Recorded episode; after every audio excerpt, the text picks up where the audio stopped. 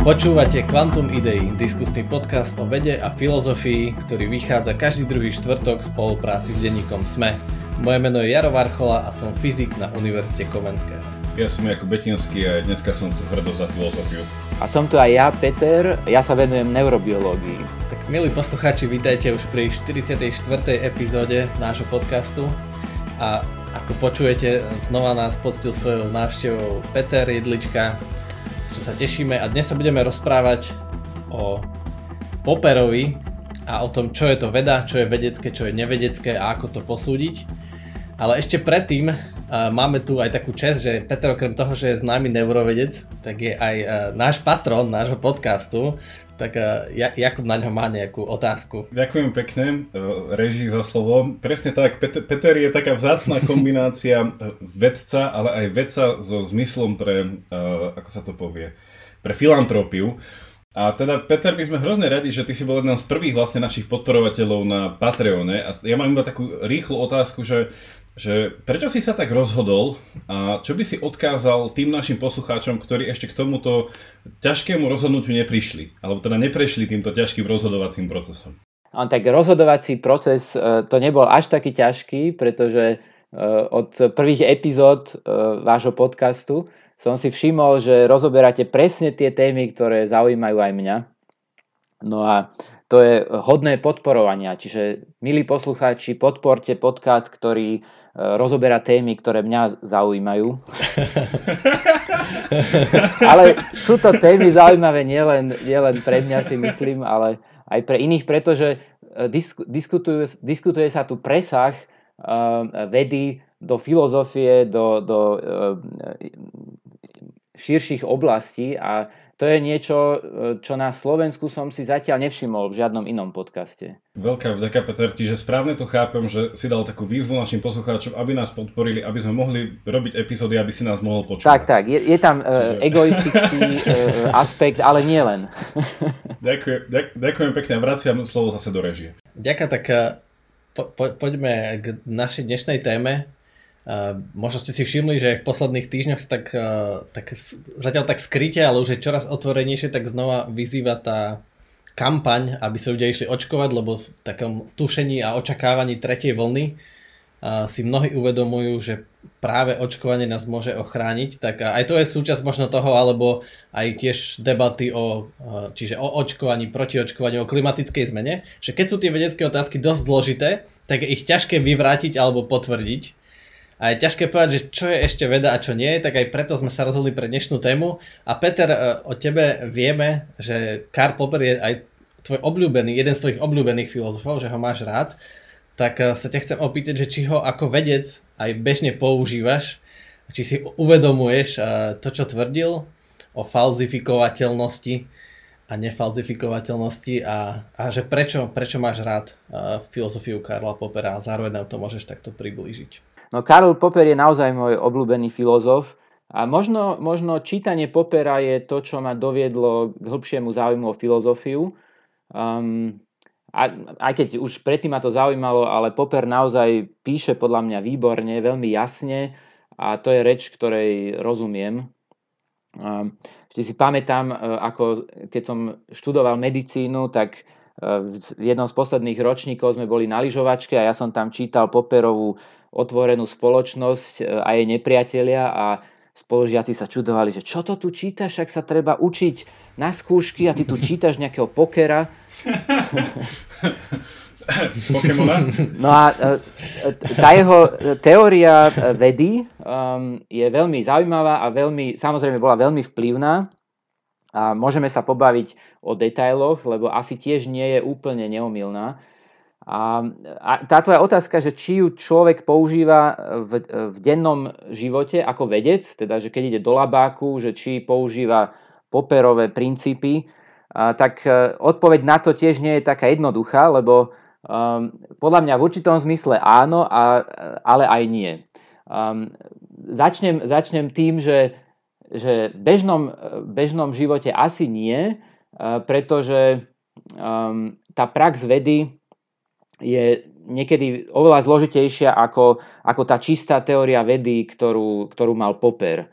A keby som bol veľmi, keby som bol cynický voči Popperovi um, a keby som si s ňou chcel robiť srandu, tak by som povedal, uh, nie, niekto, niekto to citoval, alebo niek, niekto povedal, že teória vedy je pre vedcov asi taká zaujímavá ako ornitológia pre vtáky.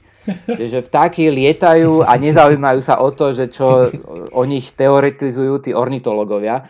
Tak, a toto je v, v určitom zmysle pravda, ale nie je, to, nie je to úplná pravda, pretože niektorí vedci e, naozaj boli inšpirovaní Popperovými myšlienkami a boli to aj slávni vedci, napríklad John Eccles, ktorý dostal Nobelovku za, za neurovedu, tak bol priateľ Poppera a tvrdil, že bol veľmi inšpirovaný Popperovými myšlienkami. Ja by som si dovolil skôr, ako sa teda e, ponoríme hlbšie do e, popera, poperizmu a poperianstva, e, že dá taký, dá taký krátky kontext, teda hovoríme o autorovi, ktorý žil v 20. storočí, teda narodil sa 1902, zomiera na, na konci 20. storočia, 94. Pôvodom z Viedne, a ja som e, sám, sám bol prekvapený, lebo dnešná epizóda tiež sa odráža od e, článku, ktorý potom prelinkujeme z nášho obľúbeného EONu. A ja som nevedel, že on pôvodne mal doktorát zo psychológie. To som normálne bol prekvapený. Keď, to, keď hovoríme o ňom ako o filozofovi vedy, e, o nejakom teoretickom prístupe vlastne k vede samotnej. Čiže mal, vychádzal teda zo psychológie. A ešte zaujímavé bolo teda, že on dosť rýchlo e, emigroval e, z Viedňa, teda z Rakúska. E, jeho teda mal korene židovské, ale sám bol potom krstený do luteránskej cirkvi. Vlastne napísal, teda, že keď sa dostal do akadémie, tak vlastne napísal tu prvé dielo, ktoré asi aj dneska budeme viacej rozdiskutovávať, tá logika vedeckého ako sa to po slovensky prekladá? Vedeckých objavov? Vedeckého objavu? Asi skúmania sa mi zdá. Skúmania? Vede... Pre... Aha, logika vedeckého skúmania a vlastne tým sa dostal na univerzitu na Novom Zélande. Čiže vlastne on hneď odchádza a teda celú druhú svetovú vojnu uh, reflektuje z Nového Zélandu a potom vlastne na konci druhej svetovej 1945 píše už tú spomínanú, uh, spomínané dielo, ktoré si Peter hovoril, tú otvorenú spoločnosť Čiže toto v skrátke o ňom sa potom vracia a dostáva aj pozíciu v Anglicku a potom zvyšok života prežíva v Anglicku ako intelektuálna a už vďaka tej svojej teórii sa mu potom dostáva nejakých pôct a stáva sa členom rôznych societies a tak ďalej. Čiže toto trošku taký background, čo hovoríme o tomto rakúskom filozofovi vedy 20. storočia, no a opäť vraciam slovo do režie. tak ďakujeme za encyklopedickú vložku. Uh, tak možno aj preto je taký vplyvný Popper a, a aj keď akože podľa toho životopisu, veď nie je to akože až také, že super oslnivé, že na Novom Zélande tak sa zdá izolovaný, ale keď sa vrátil, tak jeho myšlienky ozaj zasiahli a možno aj tým, že mal takýto presah aj do tej politiky cez tú otvorenú spoločnosť. Ale, ale čo je čo je možno také chytľavé a prečo sa chytil, aspoň neviem, Peter povie, či so mnou súhlasí, že ja si myslím, že preto, že, že tá jeho kľúčová myšlienka je tak ľahko uchopiteľná. Nie, že môžeme to tak uchopiť, že čo si možno poslucháči pamätajú je, že, že Popper povedal, že vedecké je to, čo je vyvrátiteľné, čo je falzifikovateľné. Áno, čiže to, to, je, to je ten jeho, dalo by sa povedať, fa- falzifikacionizmus, alebo niektorí hovoria falibilizmus, čiže zdôrazňuje to, že, že vo vede ehm, to, čo vieme naisto urobiť alebo zistiť, je vyvrátenie nejakej teórie. A to súvisí s tým, že, že keď chceme nejakú teóriu potvrdiť, um, tak aby sme teóriu potvrdili, tak by sme u- museli urobiť nekonečný počet pozorovaní, lebo väčšinou teórie sú všeobecné. Teórie vo fyzike, ale aj v neurovede sú o tom, ako sa správa vesmír uh, vždy, um, alebo ako, ako funguje mozog uh, stále alebo opakovane keď niečo pozorujeme, tak očakávame, že budeme vidieť tie isté efekty, tie isté mechanizmy. No a teória je teda všeobecná, čiže predpovedá, že dajme tomu nervová bunka sa bude nejako správať, aj keď ju budeme merať 10 tisíc krát, nekonečne veľakrát. No ale merať nemôžeme nekonečne veľakrát. A keď jedenkrát spozorujeme niečo iné, tak Popper by povedal, že to nám vyvráti tú teóriu. Čiže jedno pozorovanie, ktoré nie je v súlade s teóriou, ju dokáže vyvrátiť a iba to je podľa Poppera e, isté poznanie. To je možno také, že keď, si, keď to máme tak zjednodušiť na ten známy príklad, napríklad, že keď je teória, že všetky labute sú biele a nájdeme jednu čiernu labuť, tak vlastne tá čierna labuť vyvracia teóriu, že všetky labute sú biele, ale zároveň to tak e, mení, nie? Tak mení tú povahu vedeckého bádania, že zrazu veci nie sú tí takí vznešení hľadatelia pravdy, ktorí nám povedia, že toto je správne a to je pravdivé a takto funguje svet, ale zrazu ich ten poperianizmus alebo poperianstvo alebo čo všetko, ich to zrazu mení na takých iba takých búračov mýtov. Že všetko, čo my vieme, je, že vyvrátiť, že toto je nesprávne. Že, tak čo myslíš, Peter, že uh, ničí to status uh, vedca? Práve, že ten, alebo, ale práve naopak, nezdá sa, že od možno to je niečím iným, že, že v posledných rokoch, v posledných 10 ročiach sú veci dosť taký dôležití, aj keď nie sú verejne známe celebrity už, tak neviem, že ako, ako to ty chápeš, že, že ten obrad s tým, čo prišiel s Popperom, že zrazu keď už iba veci falzifikujú, že prináša to uh, väčšiu poctu vedcom, alebo práve to z nich robí takých inžinierov v pozadí.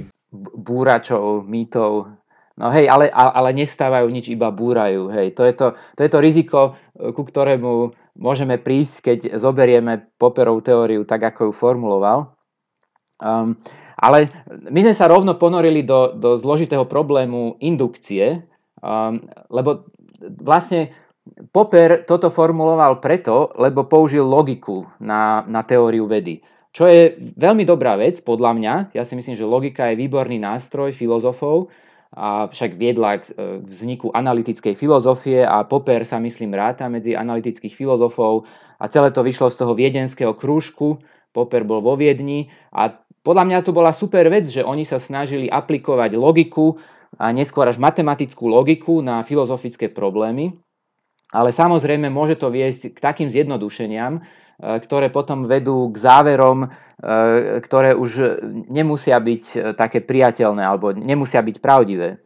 Čiže um, ten problém indukcie, um, teda čo je indukcia, um, aby sme vysvetlili, tak indukcia je vlastne ten log- záver, že keď pozorujeme niečo um, istý počet krát, tak zovšeobecníme to potom na nekonečne veľa krát. Je, že keď vidím 10 krát tú bielu labuť, tak vytvorím teóriu, že všetky labute sú biele. No a jedna čierna labuť môže túto teóriu vyvrátiť. Hej. Čiže indukcia nie je logický záver, akože z hľadiska čistej logiky, to nie je, nie je taký istý záver ako nejaký dôkaz matematický alebo logický. A, a toto je dôvod, prečo Popper e, potom túto indukciu kritizoval a povedal, že jediné, čo vieme isto urobiť, je odvodiť z nejakého pozorovania, keď, keď pozorujeme čiernu labuť, tak z toho vieme odvodiť, že teória, že všetky labute sú biele, je, je nepravdivá. Čiže to je, to je to logické pravidlo, ktoré je na, na 100% isté. No ale otázne potom je naozaj, ako sa pýtaš aj ty, Jaro, čo teda môžeme vedieť. Hej, že čo, lebo vieme vyvrácať, ale nemôžeme nič potvrdiť, nič verifikovať. A toto je zložitý problém, ktorý asi nevyriešime ani my tu v tomto podcaste. A samozrejme Popera potom kritizovali ďalší filozofi. Popper bol veľmi vplyvný, ale s ním neskončila teória vedy. Aj v tom článku v Eone e, boli spomenutí Imre Lakatoš a ten druhý bol Quine, neviem, či to správne vyslovujem, ale myslím, že Quine, ktorí kritizovali Popera, že tá teória e, e, neobstojí.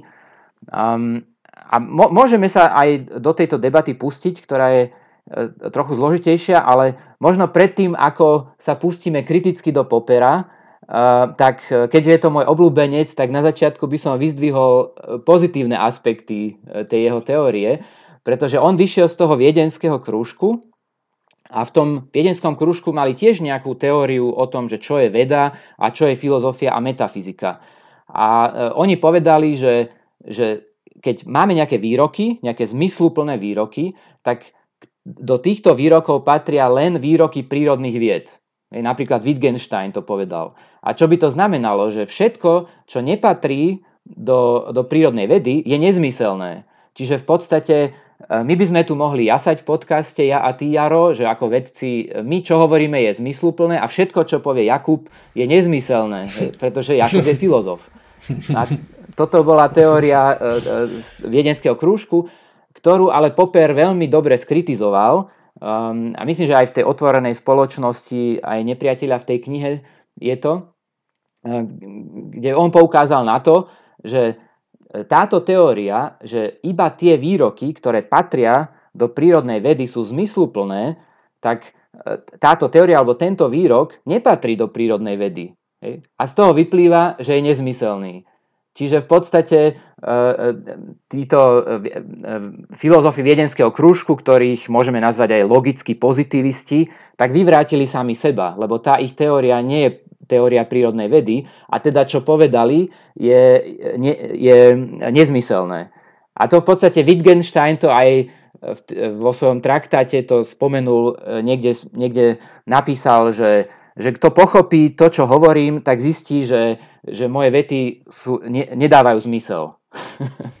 No Wittgenstein mal aj taký známy obraz vlastne s rebríkom, že, že ľudia majú jeho dielo čítať iba preto, aby vyšli hore a ako náhle sú tam musia odkopnúť ten rebrík, lebo to bol iba prost, ne, nezmysluplný prostredok, aby ich dostal niekde, aby sa pozerali späť, že ten rebrík je na nič.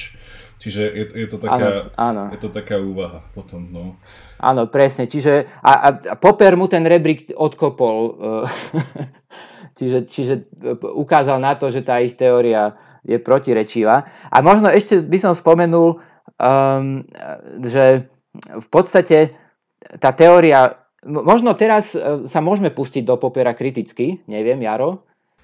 Ne, môžeš ho ešte vychváliť pokojne. Tak e, vychváliť, vychváliť sa on dá e, z rôznych aspektov. Um, a čo sa týka teórie vedy, tak samozrejme super je, že on to tematizoval a že vytvoril uh, teóriu vedy, ktorá bola vplyvná a ktorá dávala aj na prvý pohľad zmysel, ale tá realita vedeckého skúmania je niekedy oveľa komplexnejšia a možno to súvisia aj s tým, že Popper vždy používal príklady z fyziky. A vo fyzike, ehm, môžeš ty povedať Jaro, ehm, tam sa dá podľa mňa oveľa lepšie definovať experimentálny systém a vieš oveľa lepšie e, veci namerať a, odi- a odizolovať ten systém, že tam nemáš nejaké rušivé vplyvy a aj tie teórie vieš formulovať tak presne, že naozaj niekedy jedno pozorovanie môže vyvrátiť teóriu. Ale napríklad v biológii alebo v neurobiológii, kde, kde ja pôsobím, tak tam, tam to proste nie je možné. Um, tam je bežné, že vychádzajú články, ktoré sú protirečivé a väčšinou potrebuješ viac ako jeden článok na to, aby si niečo vyvrátil. Uh, čiže ja tam vidím problém, že tá Popperová teória sa viac hodí na fyziku ako na biológiu. Mm, hej, tak môžeme to ešte upresniť pre poslucháčov, že hej, súhlasím s tebou, Peter, že presne, keď sa robí nejaký, e, v genetike nejaký výskum a chceme, že ako sa tie uh, gény, uh, neviem, šíria alebo mutujú a tak ďalej, tak ten organizmus je hrozne komplexný systém a závisí to od toho, akú má potravu, v akom prostredí sa nachádza. A čiže neviem, neviem to izolovať, ale je pravda, že áno, vo fyzike vieme veci izolovať, lepšie, čiže tiež nie úplne, tiež je to akože, len je to menej problematické ako v biológii alebo v iných vedách, čiže dá sa to, dá sa to ľahšie. Presne, alebo aj chemické reakcie v tele, tam môžu byť všelijaké enzymy a tak ďalej a, a pH a tak, je, je to ťažké izolovať proste. Ja som mal pár takých vecí na doplnenie. Prvá, že veľmi dobré je vlastne, keď hovoríme o tom Popperovi, že dať si, dať si na tú jednu, teda na tú druhú misku váh, že, že on vlastne vysvetloval, že čo je to veda na báze čoho funguje a tým pádom sa chcel vyhnúť, že pseudovede. Lebo ono veľakrát sa tak akože hovorí, že, že veda a proti nej čo stojí. No tak akože, že zväčša sa tam dáva, že, že filozofia, že, že iné nevedecké veci skúmania. Ale vlastne, že, že čoho on sa bál je, že to, čo by sme mali, že pseudoveda, že, že to, čo sa nedá falsifikovať, že, že je to nejaký súbor poznania, ktorý, alebo teda domnelého poznania a nejaký vysvetľujúci systém, ktorý ale sa nedá vyvrátiť, že je to v podstate, a potom sa ideme rozprávať o tom, že čo, že už je to nejaký druh náboženstva, alebo že, že, že čo to je, keď sa to nedá vyvrátiť, ale že toto je potom problém. A teda ako ty si to Jaro na začiatku uviedol, tak aj, aj, aj s, tým, s tými vakcínami a tak, že, že potom, že tam tiež akože kopa pseudovedy, hej, že pseudo odborníkov a to je tá otázka, že, že dá sa s nimi vlastne nesúhlasiť? Lebo ak nie, hej, že ak ani oni sami zo sebou nevidia možnosť, že ako by vedeli niečo nájsť problém, tak to, ťažko bude niečo vedecké v tom, v tom prípade. Že to som chcel ako prvú vec. K tomu Wittgensteinovi, že tam je veľmi pekné, že ten, tí zastancovia jeho interpretácie, ktorí tvrdia, že ten skorší a neskorší Wittgenstein sú stále v niečom zajedno, že ten Wittgenstein toho viedenského krúžku je podobný ako ten, ten záverečný, že, že tam keď sa zvykne povedať, že, že napríklad že etika, hej, že je, nie je to prírodná veda a tým pádom nehovorí zmysluplné tvrdenie, tak to Wittgenstein neskôr rovedol do toho, že, že áno, že, že de facto s tým súhlasil aj neskôr, lebo proste etika je niečo, čo nie je proste empirické. Že o tom sa nedá empiricky rozprávať spôsobom, ako by sme chceli namodelovať prírodnú vedu. A to isté, že aj náboženstvo, že že on by v niečom išiel až do toho záveru, že ako sa v stredoveku tvrdilo, že, že o Bohu sa dá hovoriť iba negatívne. Že, že v, tom, čo, v tom, čo nie je. Že o Bohu sa nedá nič tvrdiť. Hej, že proste, že Boh sa dá iba falzifikovať. Zase by sme to e, obrátili poperovsky.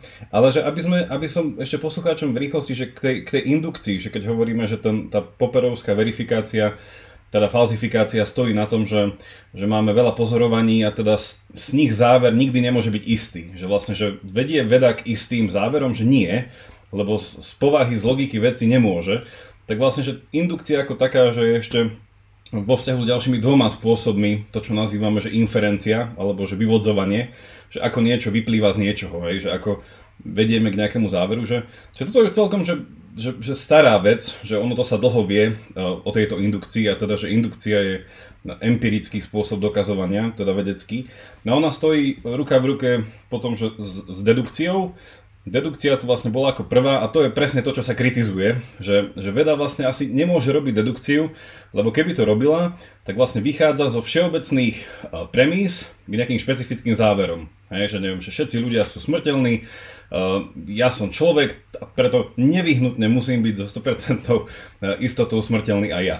No a toto nie je ten spôsob, akým uvažuje a inferencia, ktorú robí, ktorú robí veda. No a ten tretí spôsob, to asi poznáte tú, tú, tú tzv. abdukciu, uh, alebo ako sa to aj nazýva, že, že inferencia k najlepšiemu vysvetleniu. Čo mi, čo mi vždycky prišlo také, že to je taká, ako keby taký pokus zlepšiť tú indukciu. Lebo tie, tiež je to proste e, podobné, nevedie to k istým záverom, ale k záverom s veľkou pravdepodobnosťou, ktoré vždycky ešte môžu byť falsifikované. Ale teda, že je tam pokus o to vybrať špecifické nejaké pozorovania hej, a vlastne z tých prísť k nejakému Um, teda berie sa tam hneď na začiatku to, že tie pozorovania sú nekompletné. Hej, že pracujeme s nejakými nedokonalými informáciami a ten záver je iba odhad. Hej, že nemá to byť proste nejaký všeobecný záver. Čiže aj v logike máme tieto tri druhy vlastne uh, rozmýšľania alebo vyvodzovania, hej, tá indukcia, dedukcia, abdukcia. No a Popper presne, podľa mňa správne, tú vedu dobre vysvetlil v tej indukcii, že, že to je tá metóda, ale má svoje pre a proti. Hej, to, to, to je pravda. Len problém je, že my tú indukciu v podstate používame v tej empirickej vede. E, či to Popper skritizoval alebo nie. Ale problém je, že v rámci logiky, e, to nie je to logické pravidlo, hej, že nie je to, nie je to pravidlo, ktoré na 100% je matematickým logickým dôkazom. Um, ale podľa mňa to nie je až taký problém, lebo tá empíria presahuje logiku. Hej, že ja nevyžadujem od vedy alebo od neurobiológie matematické čisté dôkazy, lebo tie sú možné len v matematike. Čiže neurobiológia má trochu iný e, spôsob fungovania. A toto možno mysleli aj, aj ten Imre Lakatoš a Quine, keď oni oproti Popperovi navrhovali holistický prístup, čo znamená, že treba vziať e, tu, tie teórie ako celok a jedno pozorovanie, ktoré je v nesúlade s tými teóriami, tak ich nemôže hneď vyvrátiť. Čiže treba to brať ako komplexnejší systém poznania. Ale je to podľa mňa veľmi zložitý problém a nie je doriešený. Podľa mňa Popper odštartoval diskusiu, ktorá nie je ešte ani ukončená podľa mňa. A tiež, čo si hovoril Jakub, že Popper odlíšil vedu od pseudovedy, tak to je jeho veľká zásluha, podľa mňa. A keď povieme, že kritériom vedeckosti, a teraz myslíme na prírodnú vedu, je testovateľnosť teórií. Môžeme ich testovať empiricky alebo matematicky. No a to je podľa mňa dobré kritérium. Potom už, že aké, aké je to testovanie, že či je to vyvracanie alebo potvrdzovanie, to je podľa mňa už diskusia pre špecialistov, pre teóriu vedy a pre rôzne vedecké disciplíny, ale podľa mňa, keď to jeho kritérium vedeckosti e, nazveme, že ide o testovateľnosť, tak podľa mňa to sedí, že vedecké teórie musia byť e, empiricky alebo matematicky testovateľné. A tým odlíšime ich od, od e, mimovedeckých teórií, ale zase podľa mňa je tam tiež je, zložitosť spočíva v tom, že e, filozofiu e, alebo náboženstvo to, to nevyvracia alebo neposiela to do oblasti pseudovedy. Prečo? Pretože um, tá te, vieme, že filozofiu a náboženstvo nemôžeme testovať tak ako v matematike. Ne, nemôžeme urobiť matematický dôkaz Boha alebo nemôžeme Boha namerať. Čiže nemôžeme empiricky a matematicky uh, dokazovať niečo vo filozofii a vo filozofii alebo v náboženstve. Aj keď z časti áno, že, že podľa mňa logiku, to je teda môj pohľad na filozofiu a náboženstvo je, že, že, tu, že berieme aj tú prírodnú vedu, aj tú matematiku a že keď náboženstvo te, túto oblasť poznania odmieta, tak je to automaticky už šarlatánstvo. A tu pomáha podľa mňa to popierovo kritérium odlíšiť uh, uh, aj, aj vieru od povery napríklad. Hej? Alebo uh, uh, odlišiť mysliteľov od nejakých šarlatánov, ktorí odmietajú logiku a empíriu, ako sú napríklad tí uh, um, odporcovia očkovania, Hej, oni proste odmietajú tie empirické, eh, empirické dôkazy eh, o tom, že tie vakcíny fungujú.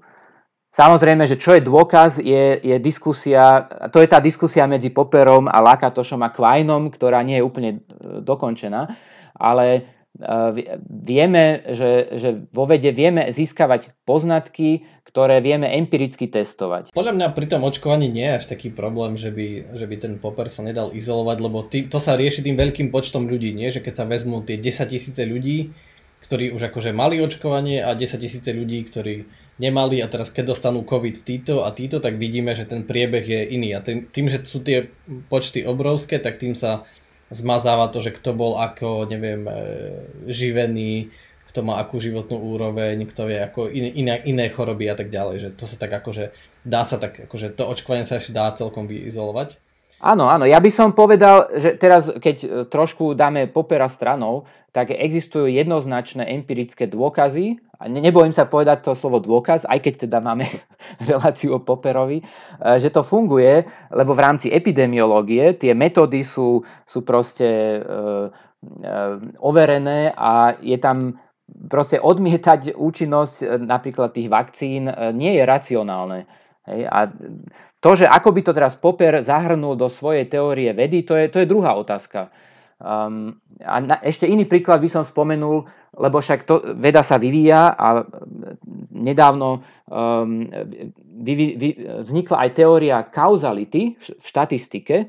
Um, a to predtým si filozofi mysleli, že kauzalita sa nedá testovať a že je to proste špekulatívny pojem, ktorý priamo vo vede nemôžeme používať, ale, ale vyvinuli sa nové metódy v štatistike, e, kauzálne inferencie, ktoré dovolia aj nájsť kauzálne súvislosti. A toto je podľa mňa zaujímavá e, debata medzi, medzi to vedou, tou praktickou vedou, ktorá funguje, a medzi teóriou vedy, čiže alebo debata medzi, medzi vtákmi a ornitológmi, že podľa mňa musia oni komunikovať, lebo iba tak sa dá zlepšiť aj veda a aj, aj teória vedy.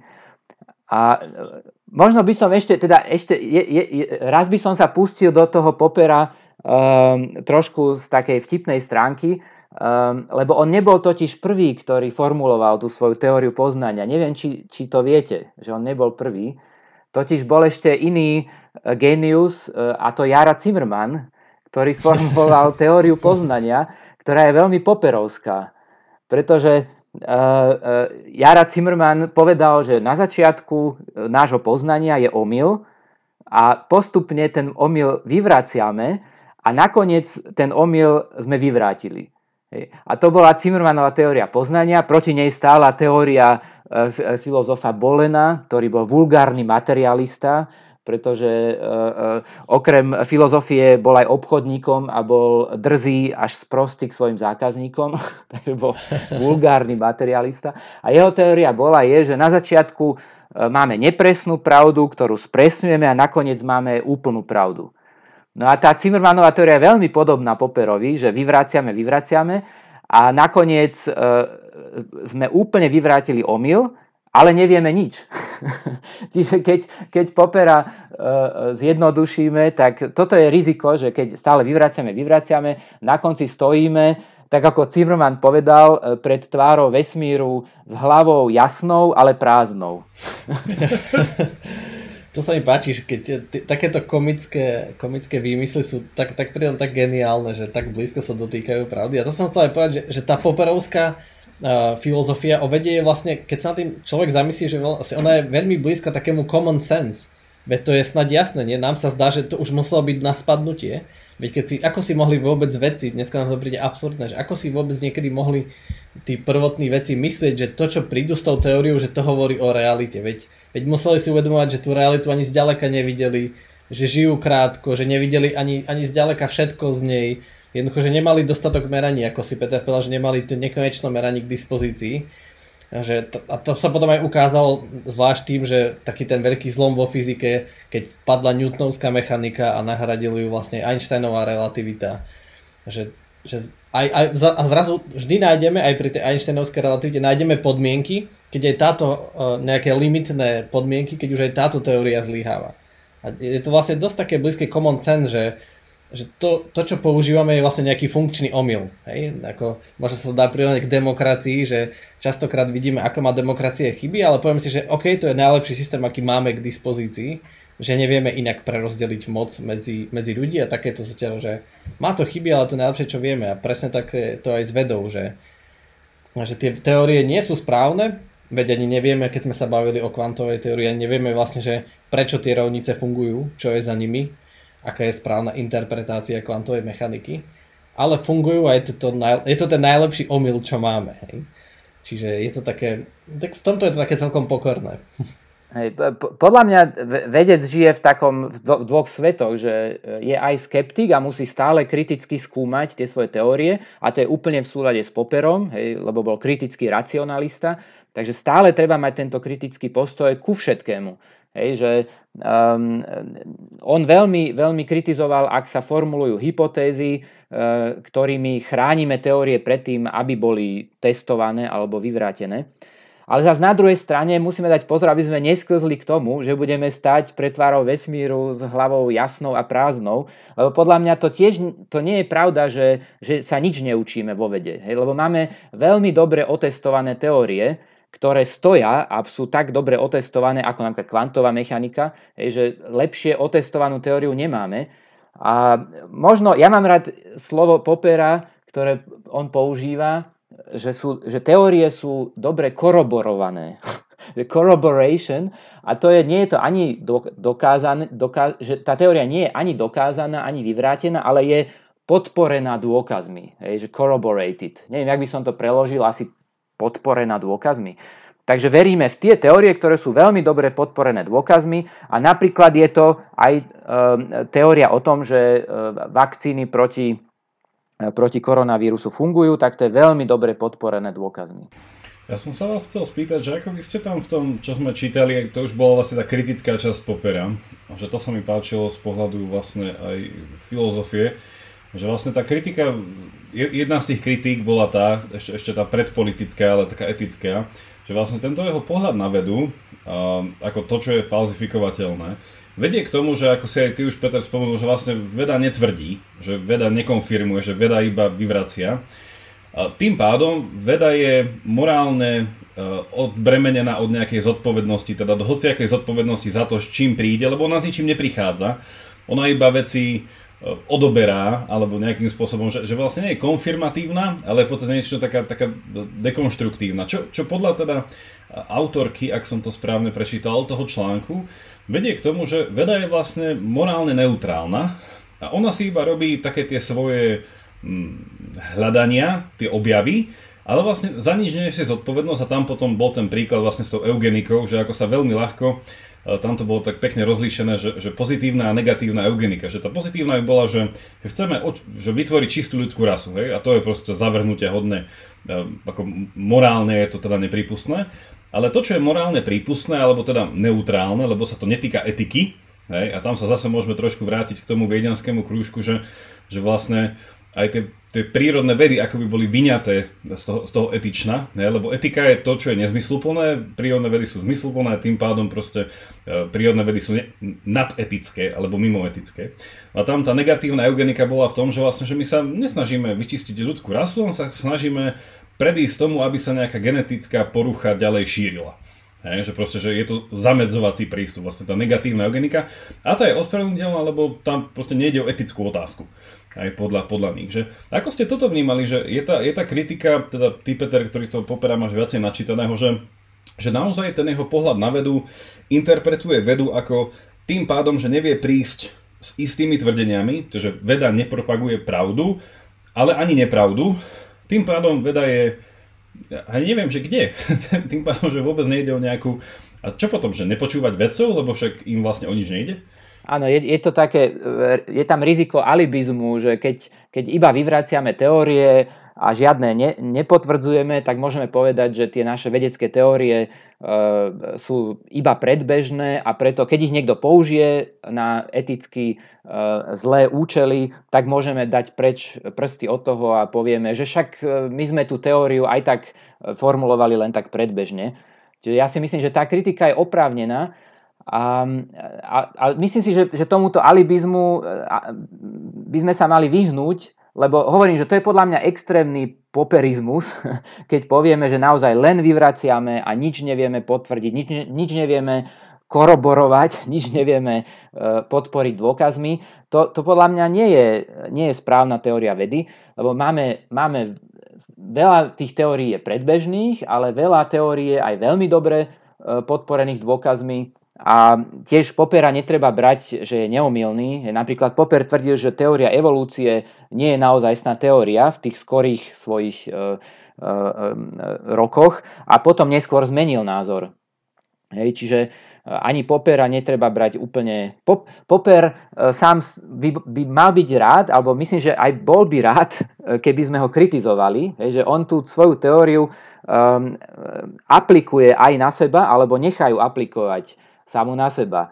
A to je inak rozdiel s Zimmermanom, lebo Zimmerman urobil e, slávny krok stranou, keď po- povedal, že moja teória je pravdivá, zvíň, ale nemôžeme ju aplikovať na moju teóriu, lebo dôsledkom by bolo, že jeho teória je omyl. Takže on urobil krok stranou a povedal, moja teória je objektívna pravda. ja by som sa práve zastal e, Popera, že, že, že áno, že tie, tá, tie prírodné zákony a, a tá veda môže byť a, vlastne neu, neutrálna, morálne neutrálna, alebo keď si zoberieme akože gravitačný zákon, že, že OK, ale však to nie je dobrý alebo zlý, jednoducho takto to funguje. Alebo keď si že, že, že podľa mňa sa tu dá urobiť to rozlišenie, že to sú aplikácie. Že takéto, že očkovanie, že ideme očkovať, že, že rozhodnutie, či, ideme, či bude očkovanie povinné alebo nie, a to už nie to už akože nie je veda, to už je nejaká politika, to už je rozhodovanie o spoločnosti ale že keď ja iba zistím a opíšem, že ako funguje imunitný systém, to je iba akože opis toho, čo sa deje. A to nemôže samo o sebe byť e, nejako akože morálne nabité, že podľa mňa to môže byť, že vo fyzike je takých vecí mnoho a napríklad to je také, uh, akože aj, aj, neviem či zlé alebo dobré, ale je to, je to fakt, že niekedy je že ľudia, ktorí sa stretávajú na, na nejakých konferenciách vedeckých, tak môžu mať úplne opačné politické presvedčenie, môžu byť úplne iné hodnoty, ale dokážu úplne v pohode sa rozprávať o tých veciach, lebo to sú iba pozorovania. Že iba sa bavia o tom, že ako to funguje a ja mám takéto zážitky, že ľudia, ktorí majú úplne iné politické presvedčenie, ale zrazu v tomto je, je to také, je to morálne, pre mňa to môže byť morálne neutrálne, akože takáto prírodná veda bez aplikácií. Keď iba sa pýtame, že ako to funguje takéto, že fyzikálne zákony, že to je ťažké nejako povedať. Ale pri tých aplikáciách jasné, že atomová bomba, ale to už je niečo iné. Hej, že keď vedec opíše, že ako to funguje, tak potom je otázka, že či to môžeme využiť, pretože že to poznáme, že vieme, či máme postaviť atomovú bombu a vyťažiť tú energiu, ktorú vieme. Ale, ale samotné iba prísť na to, že OK, takto to je, tak podľa mňa by to mohlo byť morálne neutrálne. Sa dostávame teraz do metaetiky. Vítajte, pohodlne sa usadte. Ja, už som, ja, som, ja som čakal, či takáto otázka príde. Presne, lebo toto je ten rozdiel medzi tými faktami a hodnotami, že, že či fakty sú hodnotové, alebo či hodnoty sú faktické, že či opis a teda deskripcia má niečo proste s evaluáciou a preskripciou, že, je, že tento, že to, tuto je akože, ja nemôžem si pomôcť nesúhlasiť, že, že podľa mňa ten etický naturalizmus má do veľkého proste pravdu v tom, že, že keď sa presne že argumentuje, že z funkcie vecí, že samozrejme, že niektoré funkcie sa môžu meniť, ale v podstate ten argument akože ide asi takýmto spôsobom, že keď si pozrieme, že auto, a keby auto bol nejaký, že, že, že súčasť sveta, ne, alebo hoci čo nejaký organizmus, ale auto je taký ľahký príklad, že, že keď, keď má auto proste olej, tak funguje dobre. Hej? A táto veta, teda teraz je tam to, to úplne deskriptívny fakt, hej, že potrebuje olej na to, aby fungovalo, potrebuje benzín na to, aby fungovalo. A toto celé sa dá interpretovať alebo iba prepísať inak a povieme to, že je dobré pre auto, aby mal olej. Hej? Čiže tým pádom, že pre dobré fungovanie auta treba olej. A už tam máme nejaký etický rozmer zrazu, lebo hovoríme o dobre, ale to dobro nie je nejaký ten rozmer dobra a zla a väčšných proste bojov a pokušení a neviem čo, ale je to takéto, ja to tak, sa to tak zvykne nazývať, že to takéto takéto vulgárne v zmysle toho, nie vulgárny, že ako ty si spomínal, že taký ten uh, nadá, nadávajúci, ale vulgárny v zmysle taký, taký zemitý, jednoduchý, nerozložený, nekomplexný, hej? Že, že, že je to, to, to dobro v zmysle, že Dobre, že to tak funguje. Jasné, že fun- toto je akože veľmi komplikovaná sféra, lebo tam sa potom, ako aj Peter povedal, že keď sa ideme baviť o dôkaze, treba povedať, ako ten dôkaz chápeme, tak podobne aj funkcia, slovo funkcia má toľko rôznych významov, že sa to tam potom zadrháva. Ale, ale hej, no, že, že dá, sa, dá sa trošku pracovať aj s tým, že existuje že morálne neutrálne veci, len potom skôr sa tam často dáva taký ten, taká tá zamlčaná nejaká premisa toho, že defaultná pozícia je OK a potom hovoríme o nejakých deviáciách. Hej, že proste, že ako, ako keď hovoríme o chorobe. Hej, čo je choroba?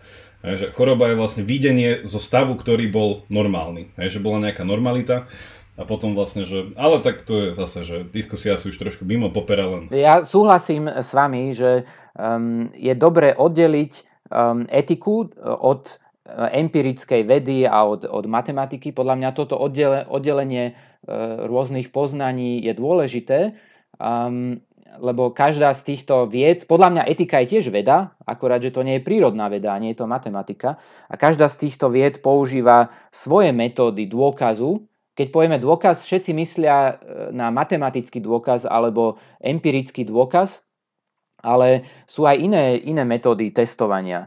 A to je podľa mňa dôležité si uvedomiť a, tiež si myslím, že, že, že poznatky prírodných vied sú e, v, v prvom priblížení neutrál, morálne neutrálne a potom môže vedec, alebo aj nielen vedec, každý človek môže rozhodovať o tom, že ako ich použiť. A to už je sféra, ktorá ide ponad vedu, to je tá sféra etiky. A preto aj vedci e, sami nemôžu rozhodovať o tom, že teraz, že koho zaočkovať, koľko zaočkovať, to už je politické rozhodnutie a morálne rozhodnutie.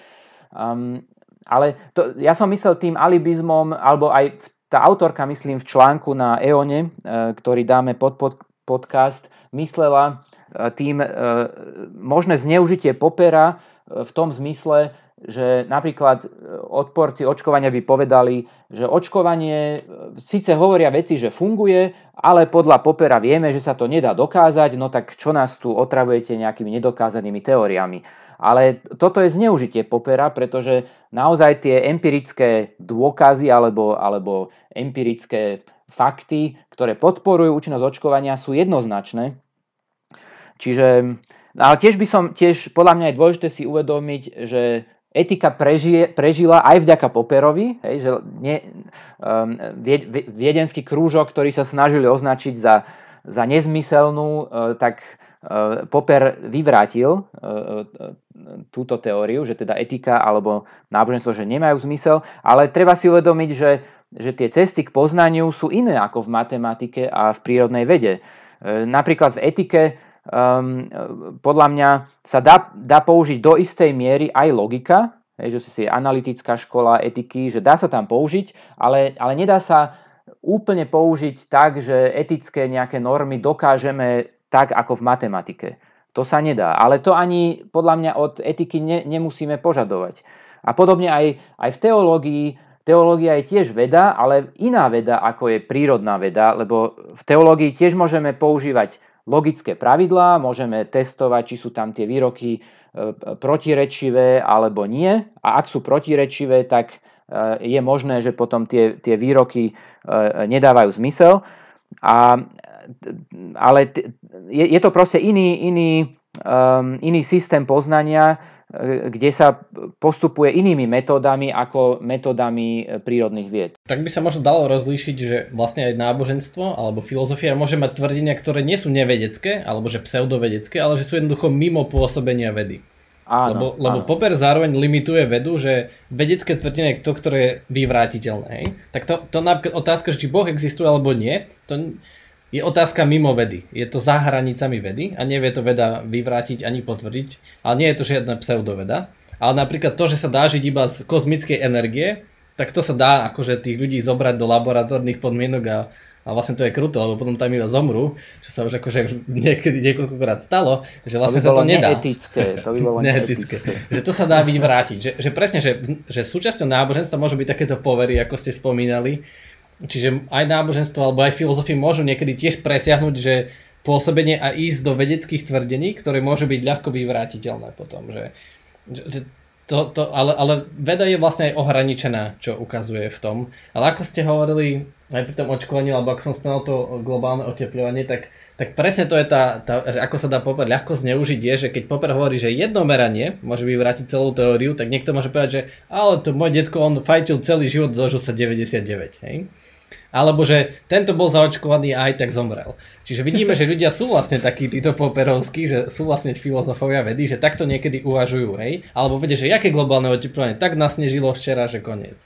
Hej, je, je to také, že to jedno meranie a tu už prichádza presne ten Quine, to je tá Dahem-Quine thesis, že, že vlastne to jedno meranie to musíme brať súčasť celku, že je ťažké izolovať tú hypotézu, ktorú dokazujeme. Že keď sa mi niečo, neviem, keď mi niečo vyjde, že, že som porušil druhý termodynamický zákon pri nejakom meraní, tak asi je niekde inde chyba.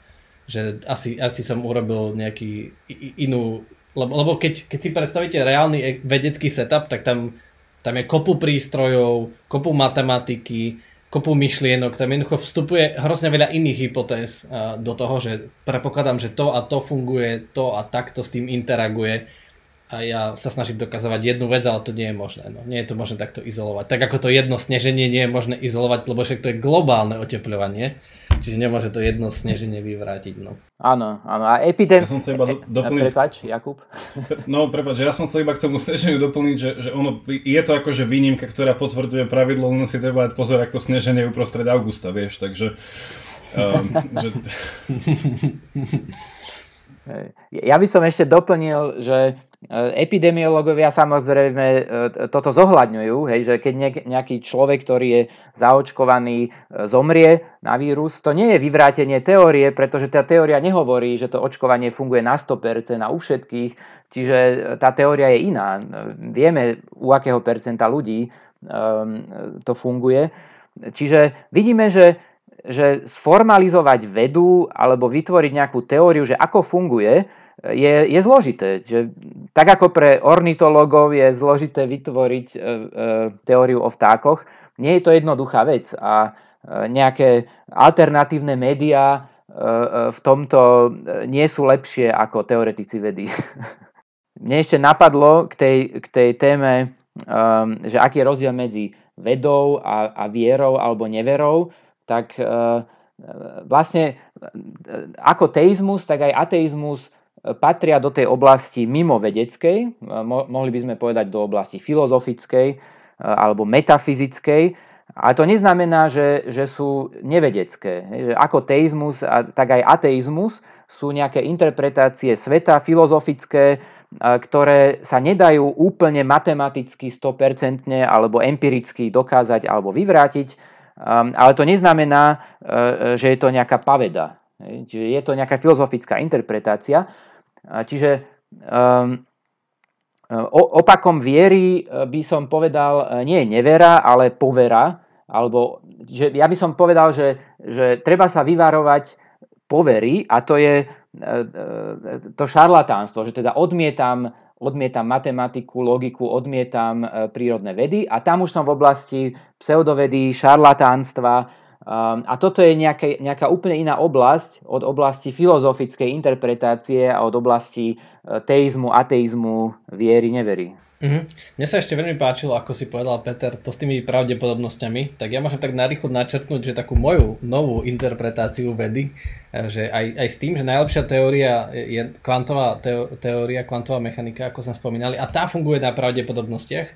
A podľa mňa väčšina poznania, ktoré teraz máme, a čo sa týka aj biológie, epidemiológie, je pravdepodobnostná že t- väčšina záverov je, že t- takisto doteraz ani nevieme, že či elektrón prejde cez stenu alebo neprejde. Dokonca čo elektrón? Celá futbalová lopta môže prejsť cez stenu, len pravdepodobnosť je veľmi malá. A, ale že kozmicky malá, že to je neuveriteľne malá. Ale tak, tak to je aj s tým fajčením, že my nevieme povedať, že keď budete fajčiť, že určite zomriete alebo dostanete rakovinu plúc, ale tá pravdepodobnosť je vyššia. A tak je to aj s tým očkovaním a skoro všetky súčasné teórie, ako je predpoveď počasia. Hej. Máme nejaký model, ale aj ten model je neúplný, máme čoraz presnejšie modely, čoraz viac údajov zbierame a povieme, že na toľko percent bude pršať. Hej.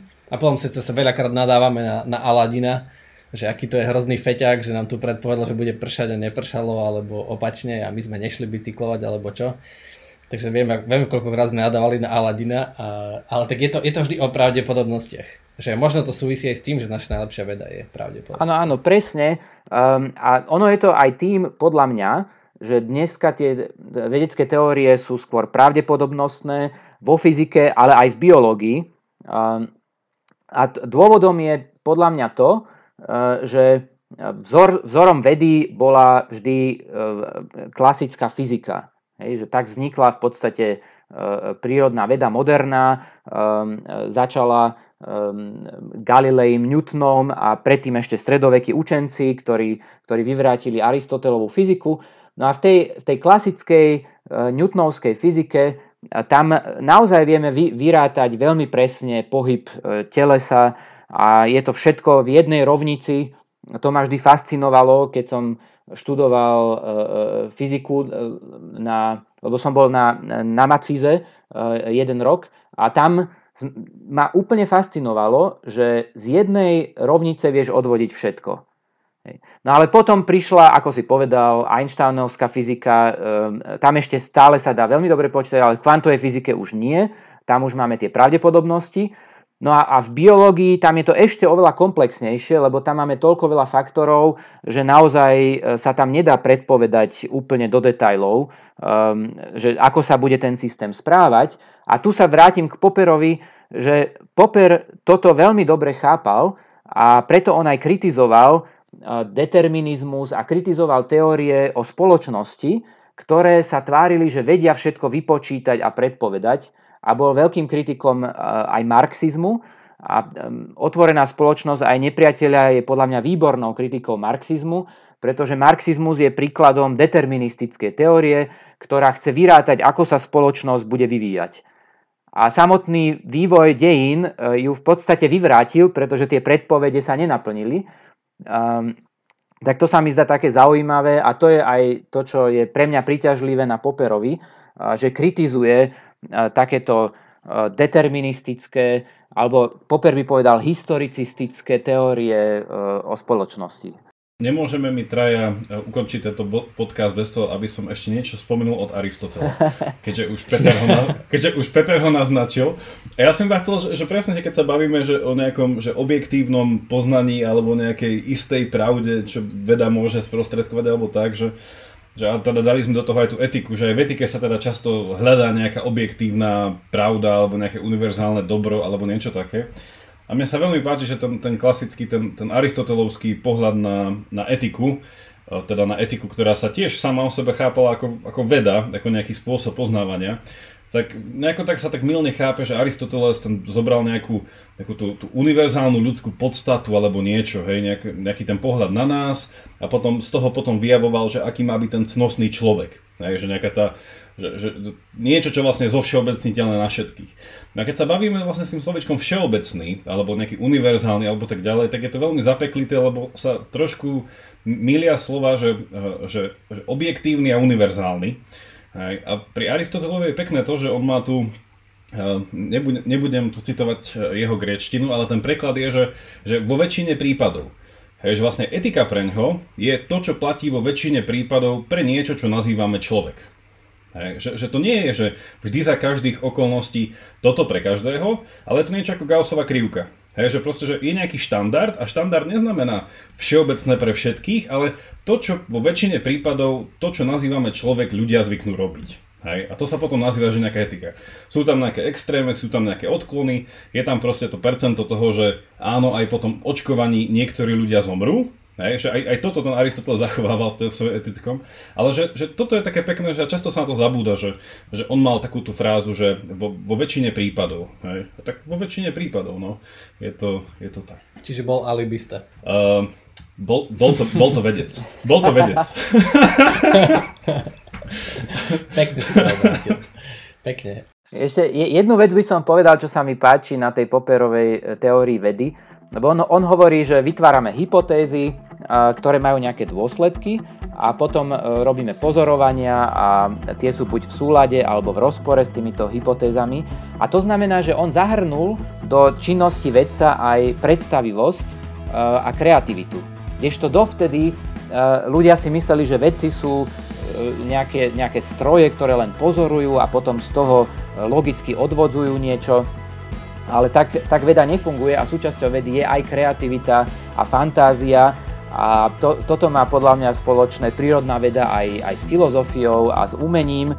A e, podľa mňa e, toto, toto je niečo, čo si ľudia by mali uvedomiť, e, aj keď diskutujú humanitní vedci s vedcami, tak ako my tu, filozof s vedcami alebo aj s umelcami, že proste tá tvrdá prírodná veda tiež potrebuje nejakú predstavivosť e, na, na generovanie tých hypotéz.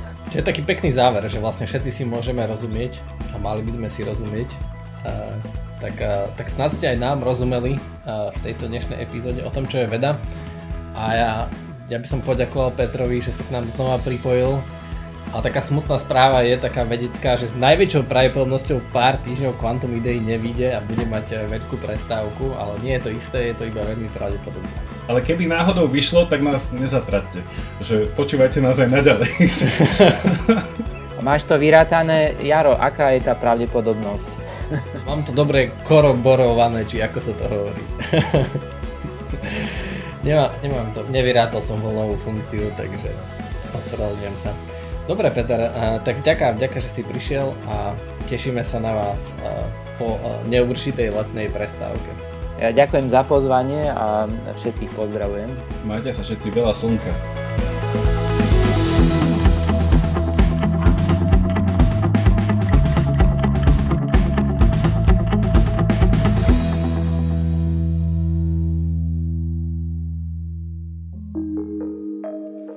Volám sa Barbara Mareková a v denníku ZME pre vás pripravujem podcast Ľudskosť, kde sa rozprávame o mentálnom zdraví, lebo každý si v živote niečím prechádzame a ja verím, že nám pomáha o tom hovoriť, aby sme nezabudli, kto naozaj sme pod všetkými rolami, ktoré v živote máme.